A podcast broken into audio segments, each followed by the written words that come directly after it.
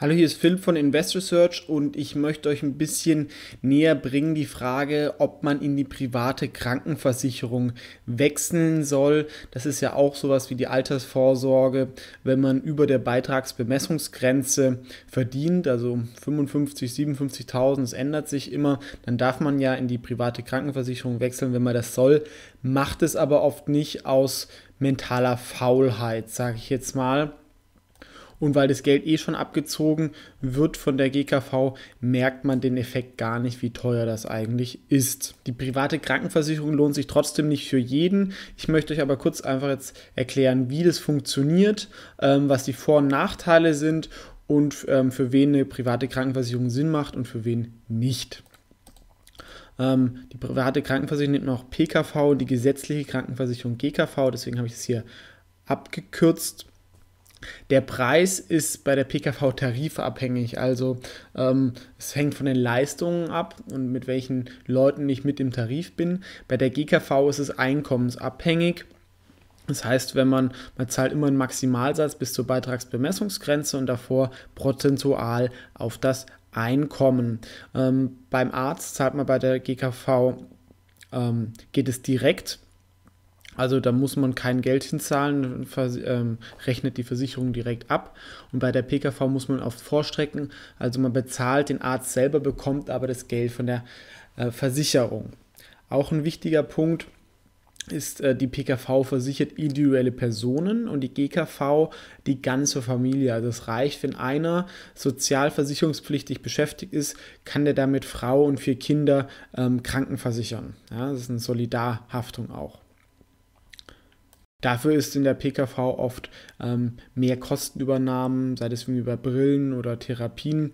Und dann muss man bei der GKV oft mehr selber bezahlen. Man hat halt bei der PKV oft eine bevorzugte Behandlung, auch im Ausland und kann Rückerstattungen bekommen, wenn man keine Rechnungen einreicht. Das gibt es in der GKV nicht.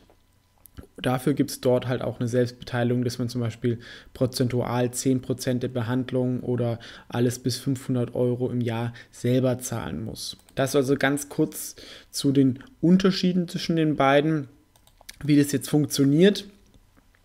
Äh, man darf, wie gesagt, in die private Krankenversicherung einzahlen, wenn man über der Beitragsbemessungsgrenze äh, liegt. Das ändert sich jedes Jahr. Das sind um die 55, 56, 57.000.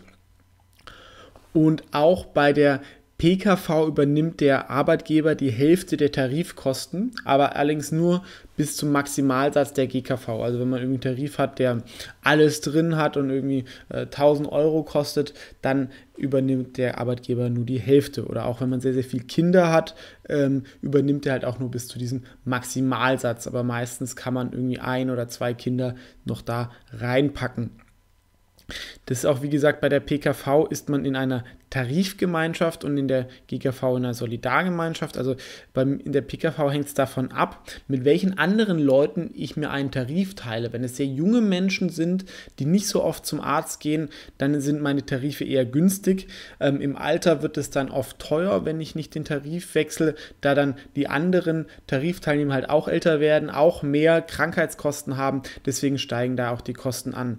In der GKV hingegen ist es eine Solidargemeinschaft, da geht es halt über die gesamte Gesellschaft. Ich muss aber halt auch mehr zahlen, wenn ich mehr verdiene. Auch bei der privaten Krankenversicherung gibt es eine Gebührenordnung, also der Arzt kann da nicht völlig frei irgendwelche ähm, Rechnungen schreiben.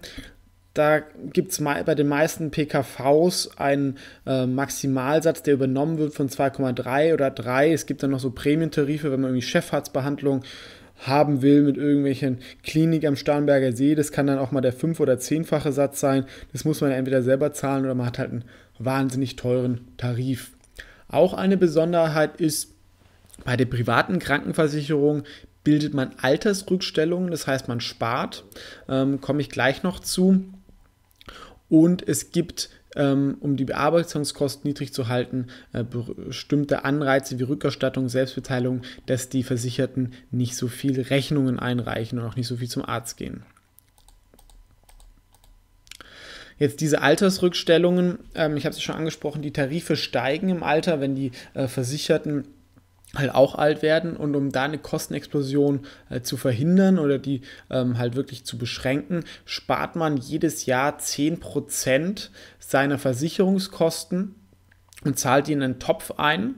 Ähm, davon zahlt, wie gesagt, der Arbeitgeber auch die Hälfte. Und dieses Geld wird angelegt und ähm, wenn man 60 ist, dann entfallen diese Kosten und man wird aus diesem Topf Geld entnehmen. Ähm, das heißt, da ähm, steigen dann die Tarife weniger. Das hängt natürlich immer auch davon ab, wie teuer der Tarif am Anfang war und ob man eher in einem günstigen Tarif war, der dann am Ende stark ansteigt oder einen sogenannten eher beitragsstabilen Tarif, der am Anfang schon teurer ist, aber dafür später nicht mehr so ansteigt. Diese Altersrückstellungen, das sind Milliarden an Reserven, da die, die dafür Sicherungen angesammelt haben, die gehören, wie gesagt, halb den Versicherten, halb der Versicherung die machen auch eine Umstellung auf eine Bürgerversicherung in Deutschland rechtlich schwierig, weil dieses Geld gehört halt nicht dem Staat und würde einer Enteignung ähm, gleichkommen. Andererseits müsste dieses Geld dann wieder ausgeschüttet werden. Also da wurde ja viel politisch diskutiert, aber so richtig ranwagen an dieses Thema möchte sich keiner. Ein Problem ist hingegen, dass diese Altersrückstellungen ähm, man bei einem Tarifwechsel verliert, also früher beim Tarifwechsel, inzwischen beim Anbieterwechsel.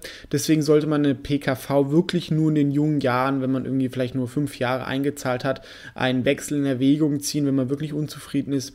Ähm, ansonsten ist immer ein Tarifwechsel besser, was inzwischen geht, auch wenn es die Versicherer ungern machen, da muss man teilweise Druck aufbauen.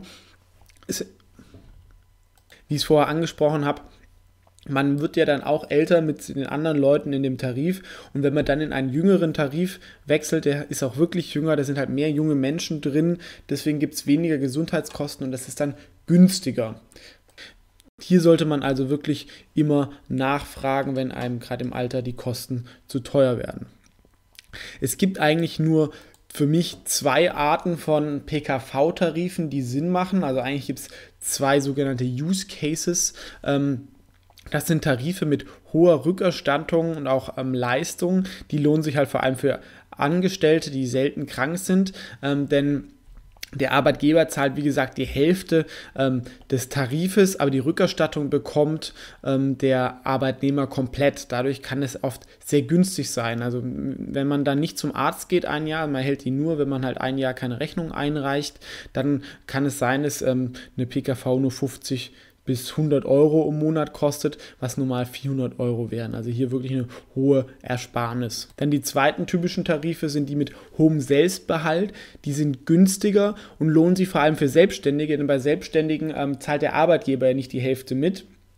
Ähm, die günstigen Preise schlagen sich natürlich auch in niedriger Leistung wieder. Die Rückerstattungen sind auch geringer, weil natürlich auch das absolute Kosten niedriger sind. Ähm, der Selbstbehalt kann dabei prozentual oder auch absolut sein, ist aber meistens so, dass jetzt ähm, typischen Selbstständigen nicht in den Ruin treibt. Also sind irgendwie vielleicht 500 Euro oder 10 Prozent ähm, bis maximal 500 Euro, sollen aber halt dazu anreizen, dass es weniger Missbrauch gibt und Leute das System, also die Tarifgemeinschaft, weniger in Anspruch nehmen. Hier ist es eigentlich ganz einfach. Selbstständige sollten immer einen Tarif mit ganz hohem Selbstbehalt und möglichst günstig wählen, während Angestellte vor allem Tarife mit hohen Rückerstattungen wählen sollten. Hier nochmal die Vorteile der PKV sind halt auch da drin enthalten mit diesen Rückerstattungen, was wirklich viel Geld ausmacht. Das können mal 2.000, 3.000 Euro sein, die steuerfrei sind.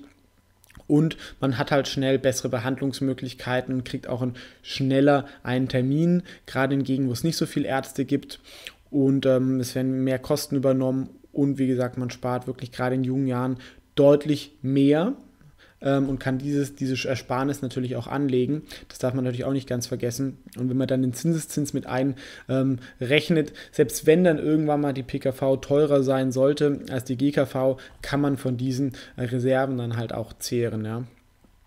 Das ist, führt halt auch zu den Nachteilen, dass halt die Gebühren im Alter ansteigen und es ein Wechsel zurück in die GKV oft schwierig ist. Dann muss man sich halt wieder anstellen lassen unter der Beitragsbemessungsgrenze. Das ist, äh, dann kann man wieder zurück, ist aber natürlich oft ein bisschen kompliziert. Und ähm, ganz wichtig, dass halt nicht die ganze Familie abgesichert ist. Man muss die Kinder einzeln versichern, das kostet aber jetzt nicht so viel wie beim Erwachsenen, weil bei denen weniger ist, das kostet 100 bis 130 Euro und kann man auch ähm, beim Arbeitgeber noch ähm, eintragen, wenn das nicht über dem Maximalsatz ist. Ist also dann auch nur die Hälfte, wenn man jetzt keine vier Kinder hat. Wohnen lohnt sich jetzt die PKV. Das sind erstens natürlich Singles mit guten Berufsaussichten, die eigentlich sehr sicher sind, dass sie, wenn sie einmal über die Beitragsbemessungsgrenze kommen, dass das Gehalt weiter ansteigen wird, dass sie da nicht mehr drunter fallen. Da lohnt sich auf jeden Fall, gerade vor allem in jungen Jahren, in die PKV zu wechseln. Und auch wenn beide Partner über der Beitragsbemessungsgrenze verdienen und man nicht mehr als drei Kinder hat, ähm, dann lohnt sich auch in die PKV zu gehen aus den genannten Gründen. Und wenn mindestens ein Partner selbstständig ist und dabei über die Beitragsbemessungsgrenze verdient und mehr als zwei Kinder vorhanden sind, ähm, dann lohnt es sich auch für den Partner, sich privat zu versichern.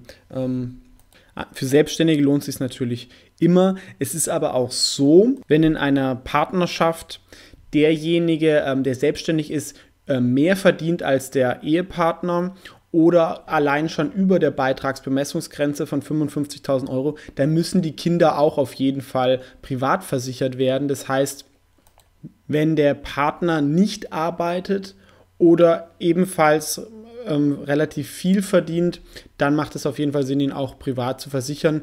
Wenn er zum Beispiel ähm, 1000 Euro brutto verdient, also irgendwie so ein Halbtagsjob oder sowas, dann kann auch da die gesetzliche Sinn machen. Ist alles nicht komplett trivial, aber man muss einfach mal ein bisschen aufschreiben, wer welche Kosten verursacht und dann auch vergleichen. Und wenn es dann eine Ersparnis gibt, macht das, wie gesagt, langfristig Sinn. Für wen sich aber die PKV im Normalfall nicht lohnt, ist eigentlich klar, wenn es nur einen sogenannten Ernährer in der Familie gibt und ähm, die, äh, der Ehepartner ähm, und ein Kind vorhanden sind und der Ehepartner nicht arbeitet. Dann macht es wirklich Sinn, äh, selbst wenn man über der Beitragsbemessungsgrenze ist, muss man ja immer sein, dass man einfach über die GKV die komplette Familie absichert. Auch Familien mit vier Kindern und mehr, ähm, da kann es wegen den Kindern auch oft Sinn machen, dass man in der PKV nicht hingeht, sondern in der GKV bleibt da man ja die einzelnen Kinder immer extra versichern muss. Auch Personen mit chronischen Beschwerden, die werden eh oft in der PKV nicht angenommen. Das sollte man dann aber auch nicht machen, weil man kommt meistens dann nicht in den Genuss der Rückerstattungen und wenn man da irgendwas falsch angegeben hat, gerade bei chronischen Beschwerden, kann man dann auch wieder rausfliegen. Das ist also ähm, eher nicht zu empfehlen. Wenn man sich jetzt überlegt, ähm, sich für eine PKV zu entscheiden, gerade wenn man jung ist und über die Gehaltsgrenze gekommen ist. Ähm, die PKV wird meistens über Finanzberater und Makler äh, vertrieben, die Provision bekommen. Da würde ich dann auch nachfragen, wie viel das ist. Ist natürlich immer ein bisschen schwierig. Man weiß nicht genau, kriegt er für die eine mehr oder weniger. Ähm, normalerweise ist aber eine äh, Monatsprovision, also Beitragsmonat. Das heißt, je höher der Tarif ist, desto mehr Provision bekommt er auch. Das ist aber jetzt nicht unüblich, es ist bei Immobilienmaklern ja auch so, dass sie immer prozentual da was bekommen. Ich würde, wenn ein Berater, ähm, der auf die PKV spezialisiert ist und auch unabhängig ist, also alle Tarife anbietet, es gibt zwar auch Honorarberater, das ist aber sehr, sehr selten und da sind halt ganz, auch ganz, ganz wenige Tarife vorhanden, äh, da die natürlich immer ähm, dann separat erstellt werden müssen ohne ähm, Vertriebsprovision. Ähm, das gilt auch bei den Verbraucherzentralen. Das kann zwar eine Alternative sein, ist aber auch schwierig, oft verfügbar und wie gesagt, begrenzte Tarife. Ähm, von Beratern, die sich irgendwie über Einsparungen bezahlen lassen, würde ich auch eher die Finger von lassen, ähm, da die natürlich dann immer den Anreiz haben, einen super günstigen Tarif zu nehmen, der dann irgendwann sehr, sehr teuer wird. Das ist auch nicht ganz unabhängig. Es gibt leider keinen Direktvertrieb von Allianz oder Signal Iduna. Auf investorsearch.net gibt es auch ein Verzeichnis von Beratern und man kann sich da Tarife ausrechnen lassen ähm, oder auch Vorschläge von Beratern bekommen. Ist in der Videobeschreibung auch verlinkt oder auch wenn man direkt auf investorsearch.net geht unter Vergleiche und dann äh, private Krankenversicherung.